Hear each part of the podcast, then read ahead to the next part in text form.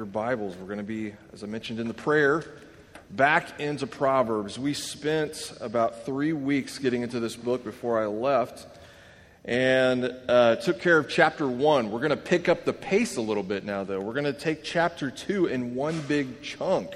And so that's, uh, I know sometimes we get into a chapter and you might start thinking, man, Cody, are you ever going to get out of this chapter? Uh, and then we have mornings like today where we're going to get, we're going to take a whole chapter all at once. But I'm really hoping that this season of time that we have together in the book of Proverbs, that we could collectively just be on this pursuit of wisdom together. I want us to place a higher value on the wisdom of God. We want to know His wisdom, as it says there in the first chapter. I want to strengthen our desire for it. I don't want us to just be a group of people who are just wise in our own eyes. That's a, that's a phrase that you'll see in Proverbs. It's also a phrase you see other places in Scripture. People who are perhaps know it alls are described as people who are wise in their own eyes. People who think that they know better than God Himself, that they can dis- discern and measure God rather than sit under His teaching and His wisdom. We want to be those who value God's wisdom and, and, and appreciate it in such a way that we're ready to, to submit and, and believe and, and live as those who fear the Lord. And we talked about what that means to fear the Lord, right? To fear the Lord means to place a high value on His holiness and pursue His ways and be those who encourage one another to pursue the ways of the Lord as well. So in chapter one, we talked about the origin of wisdom. We talked about the purpose of wisdom. We, we talked about what it is. And that was, it, it kind of, we remember it's in the context of Solomon teaching his son. And, and that first chapter had like the first lecture to his son. we, that, that, maybe that doesn't bring a fond memory to your head when you think about being lectured by your dad. But those lectures can be really valuable, right? Solomon's sitting his son down, and in, in his first lecture, he, he talks about how the world is going to try to lure him into sin. Remember, there's two voices in chapter one. There's this voice of one who is of the world who wants to entice you to sin. Hey, come down this path. You can have everything you want right now, and we can do it a different way. Solomon's, of course, making this plea, uh, this worldly wisdom plea to his son to to let him know what the wrong path looks like. But then there's a voice that competes with that voice, a voice that comes bursting onto the scene. This, this woman voice, he personifies his wisdom that he's trying to give his son, remember? And this lady wisdom is making an appeal. No, don't listen to the wisdom of the world. Don't go down that path. It will lead to ruin. Take the wisdom that I have to offer you, that I freely give you. Just receive it. And remember, Lady Wisdom gives that really harsh warning. She says to us, hey, if you absolutely insist on recklessly going in the opposite direction of the wisdom that I have for you, if you absolutely insist on wrecking your life, then I will laugh at your calamity because what I have to give you is freely here for you on a silver platter. You just need to receive it. She says there, whoever listens to me will dwell secure and will be at ease without dread of disaster. So, this wisdom that Solomon is, is, trying to transfer to his son, this wisdom that God is trying to give us, it's to protect us. And so, in chapter 2, it's time for lecture 2. And what we're going to see here in chapter 2 is Solomon is going, I want to break it up into kind of two chunks. Verses 1 through 11, we see how, how it is that we are to develop this godly wisdom in our lives. And then in, in verses 12 through 22, then, we see what this, this godly wisdom will make you capable of. So, how to obtain it, how to develop it, how to obtain it, and what this godly wisdom will make you capable of. And so I want to read those first 11 verses, but here's what I want you to do. When you have your Bibles in front of you and you're looking at chapter 2, verses 1 through 11, look for the ifs and the thens. Ifs and thens. I want you to specifically look for the ifs and thens. Like, if this happens, then this will happen. If you do that, then this will go like this. All right, look for the ifs and thens. If you got if you're like me and you like to highlight or circle or whatever, this is when you want to highlight those ifs and them and thens. All right, so I want to read the first 11 verses to you. We'll get started. This is the value of wisdom. He says, My son, if you receive my words and treasure up my commandments with you, making your ear attentive to wisdom and inclining your hearts to understanding. Yes, if you call out for insight and raise your voice for understanding, if you seek it like silver and search for it as for hidden treasures, then you will understand the fear of the Lord and find the knowledge of God. For the Lord gives wisdom. From his mouth come knowledge and understanding. He stores up sound wisdom for the upright. He is a shield for those who walk in integrity, guarding the paths of justice and watching over the way of his saints. Then you will understand righteousness and justice and equity. Every good path for wisdom will come into your heart, and knowledge will be pleasant to your soul. Discretion, discretion will watch over you, understanding will guard you. I know we're stopping at a comma, and that bothers some of you, but that's just the way it has to be right now. Did you notice those three ifs? Did you notice those thens? The ifs are putting some responsibility on us. Those ifs are in place to make you jump into action, to do something. We have some responsibility when it comes to obtaining the wisdom of God. And so, what this tells us is that godly wisdom is not going to be our default setting just because we're children of God, right? Godly wisdom is not our default setting. You're not going to stumble along and accidentally obtain the wisdom of God. Shouldn't be a surprise, right? We're not going to just drift along in life and become really wise with godly wisdom. Rather, this is only for the intentional, the people who seek after it. That first if there. If you receive my words and treasure up my commandments with you. Do you receive God's word? It may be presented to you all the time. You may put it before you all the time. You may flip on the TV. You may listen to the podcast. You may listen to the sermons. You may come to church. But do you actually receive the, God, the, the Word of God that's constantly placed before you?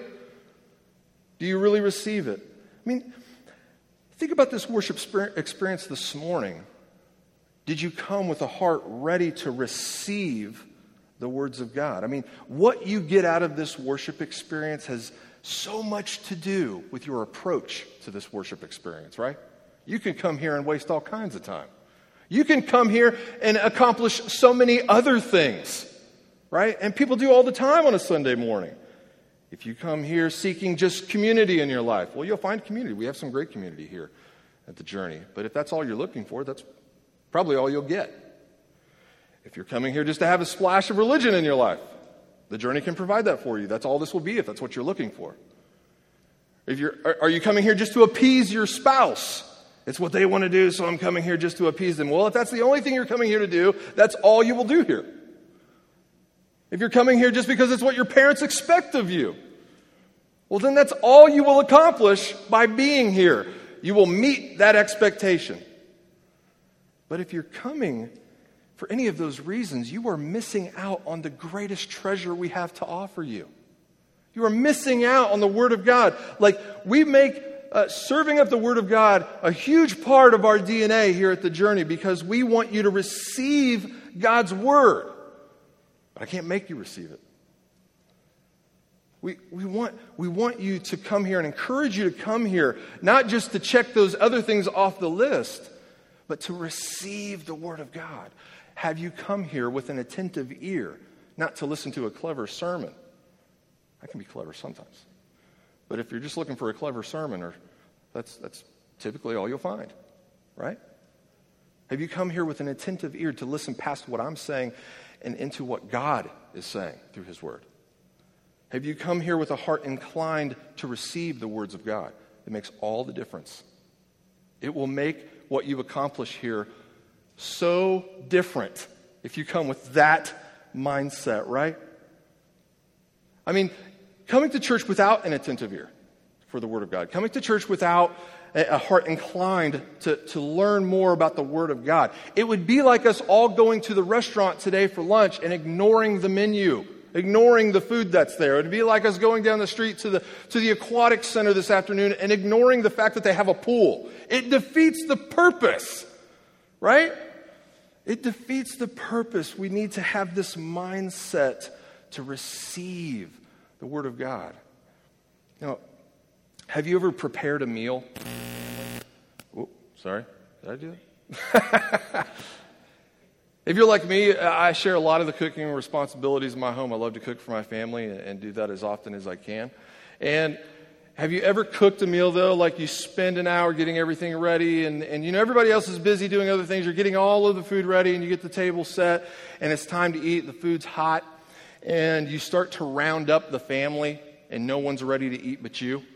Like, you ever been there? I, I know I'm not the only one that's been there. And you know how like frustrating that can be when you're the chef. Like you're just, oh, hey, dinner's ready. Let's go. Okay, just a minute. All right, I'm just doing this one last thing.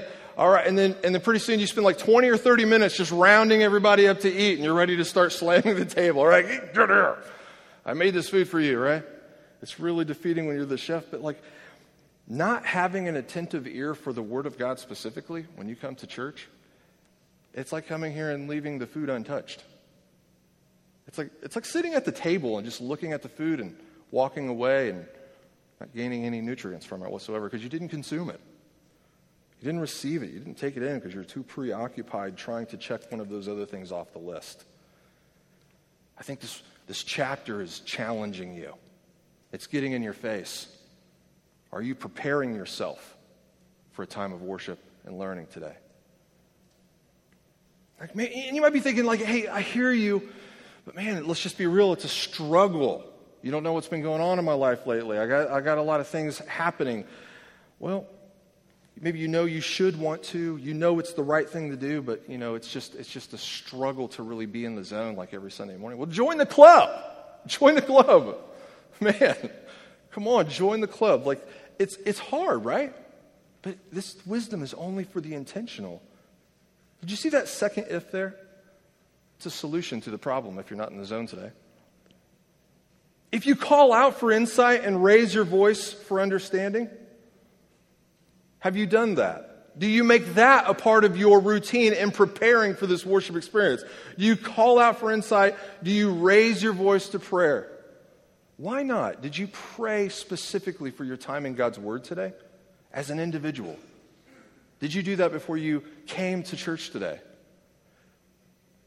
You know, James chapter 1, verse 5. This is what came to mind when I was thinking about this text in Proverbs 2. James 1 5 says this If any of you lacks wisdom, let him ask God, who gives generously to all without reproach, and it will be given to him. I love that, right? James is just like, Do you want wisdom? Why are you not asking God for it? He gives it generously. He has it served up on a silver platter, wanting to give it to you. Right? He's served it up generously. He's ready to give you a giant portion of wisdom. Did you ask him for it? Are you receiving it? But listen to verses 6 and 7. Verse 5 is what a lot of people have memorized, but what about 6 and 7 there in James? He says, he goes on to say, But let him ask in faith with no doubting, for the one who doubts is like a wave of the sea that is driven and tossed by the wind. For that person must not suppose that he will receive anything from the Lord. Why would you expect to receive anything from the Lord if you're not preparing your hearts and you're not conditioning your brain? This is Sunday morning. This is a time for, for worship. This is an opportunity to learn about God, making the most of that. Lord, please, as I'm at church today, would you please bless me with, with wisdom? Would you please bless me with understanding? Would you bless me with a, a deeper devotion to your word? Imagine, right? Imagine what that would, would be like, right? If every single one of us woke up on a Sunday morning and despite what's going on in our lives, despite how distracted we are, we're able to be disciplined enough to at least ask God, Lord, I know I'm a mess right now, but I'm going to go to church to honor you. And I'm asking you that despite how much of a mess I am right now, that you would bless me with a deeper understanding of your word. Despite me and everything that's going on in my head right now, would you please give me, grant me your wisdom that I can make the most of the time at church? Imagine if we all woke up like that, right? That we're all individually on this pursuit, and then collectively we start praying for the same thing. After individually praying for it, we collectively pray for it, and then we jump into God's Word. What would be different about our church? What would be different about your life? You know, you may think, well, hey, you know what, buddy? I did. I did pray about my church experience today before I got here, but I don't think they did. well, then intercede for them. Then intercede for them. Pray for them. If you pray for yourself, pray for others in our church as well, please. We need it too. But at the end of the day, the person who fails to ask God for this wisdom has failed to understand its worth. You just don't know what you have. Sometimes we don't know the value of something that's right under our noses, right? That third if. If you seek it like silver and search for it as hidden treasure, then you will understand the fear of the Lord and find the knowledge of God. Sometimes that value is just right under our nose. It's just like a hidden treasure right under our nose. We're just not looking for it because we're not valuing it correctly. So I had lunch this week with my buddy Jason, who's sitting up in the nosebleeds up there. And as we're eating lunch, he doesn't know he's a sermon illustration today. I'm just pouncing on, on it right now.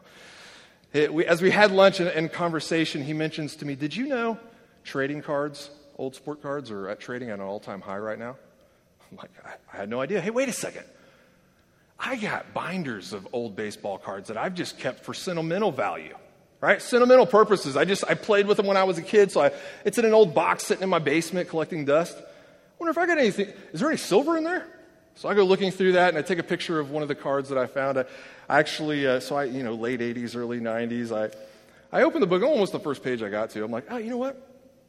That's a, a Derek Jeter draft pick card. That's like before his rookie card. Well, he's a Hall of Famer now. I wonder if this is worth anything. I snap a picture of it. I, I send it to Jason. Is this worth anything? Like someone give me five bucks for it or something? He's like, uh, that just sold for a thousand bucks or 800 bucks or something like that.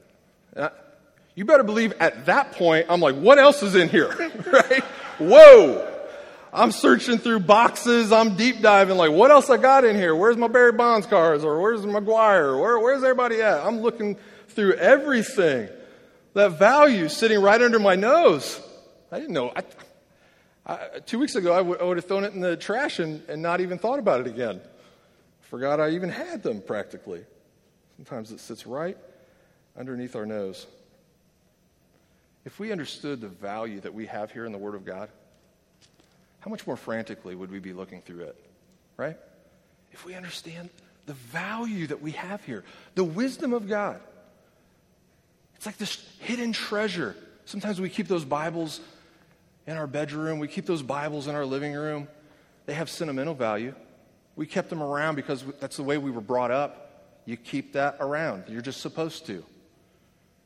But if we understand the value that's in it, we should be deep diving, mining the depths of the wisdom that we have freely and generously available to us here.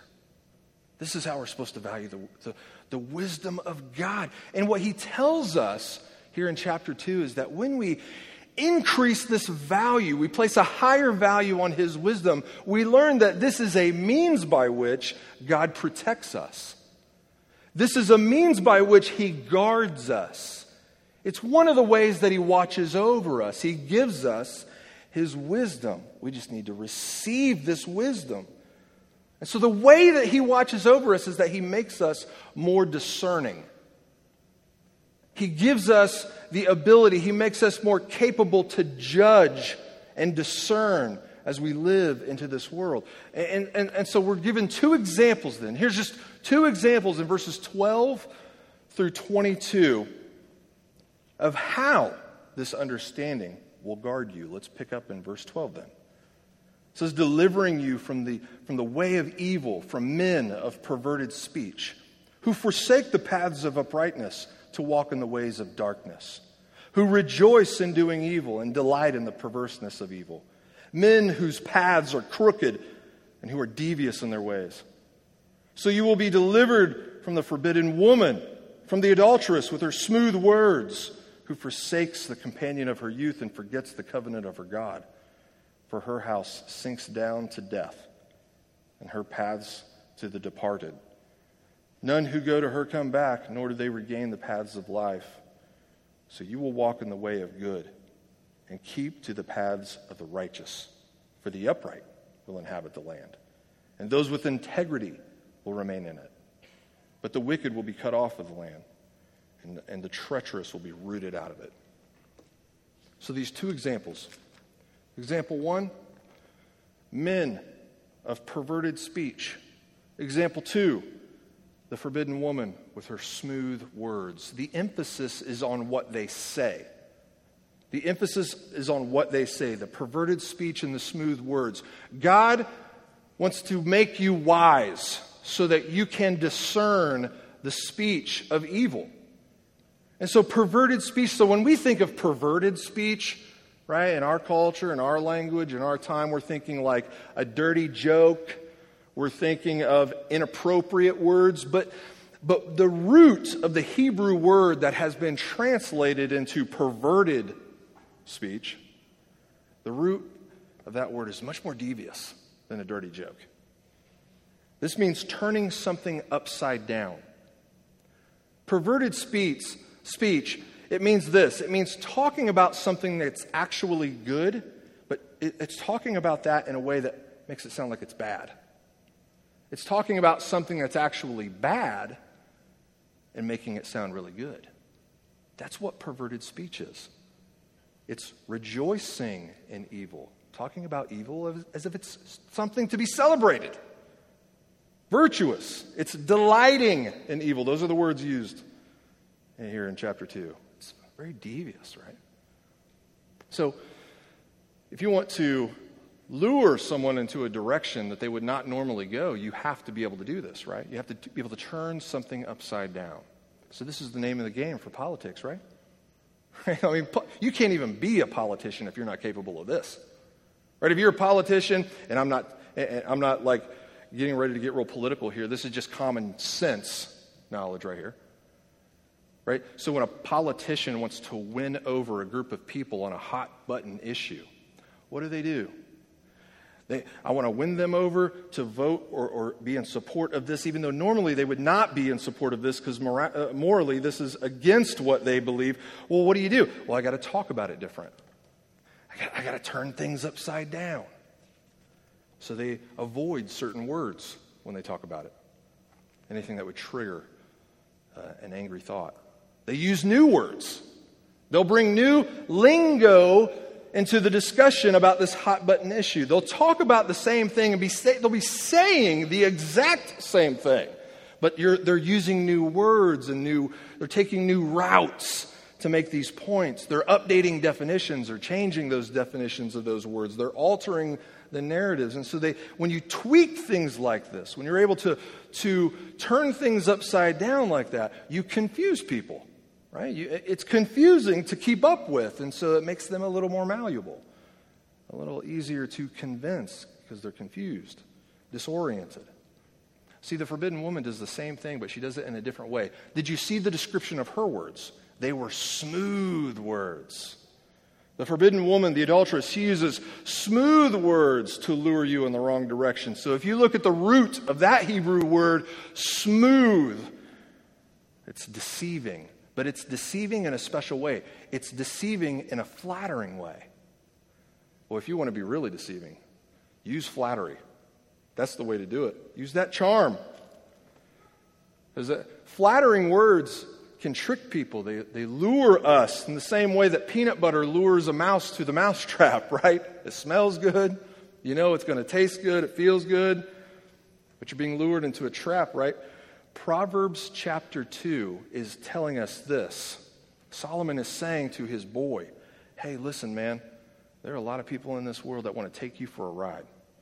They want to fool you, they want to dupe you, they want you completely bamboozled. They're going to betray you, they're going to use you, and the way they're going to do that is through their words. And if you don't learn to use godly wisdom to discern everything that's coming out of their mouth, men with perverted speech will have their way with you. Women using smooth words will have their way with you. People will lure you into going the completely wrong way, and you'll be thinking you're going the right way the entire time. It'll feel right to you because you've been duped. I think it's also worth noting the forbidden woman who uses smooth words, it says that she forgets the covenant of her God. Now, wait a second. She forgets the covenant of her God. That would imply she knows the covenant of God. That would imply that she grew up and lives within the, what is considered the covenant community of God. In other words, Solomon is saying to his son, so Solomon, a Jew, is saying to his son, a Jew, listen, you need to beware even of other Jews and what they say to you. Because they're not all out for your best interest either. You need the wisdom of God even to discern what they say. We often think the threat is always just out there. It's outside of the umbrella of Christianity, it's outside of the umbrella of church. But over and over and over again in the New Testament and here, right here in the Old Testament, is yet another example of God saying the threat isn't just out there, it's also in here. Inside the covenant community, people will toss the promises of God away. They will use smooth words to lure you away from God. Don't fall for it. You need the wisdom of God as an individual to understand when this is happening. We as believers need to we need to really hang on to this teaching. Really hang on to this teaching. I mean, false teachers are thriving under the guise of Christianity, especially in American culture. Especially, right? Where we make entire ministries about personalities. We make entire ministries just all about this one theologian or this one teacher or, this clever sermon and the way it's presented and the smooth words. We got so many churches that just are so much about the production and smooth words that people haven't even noticed the Word of God is not being served up there.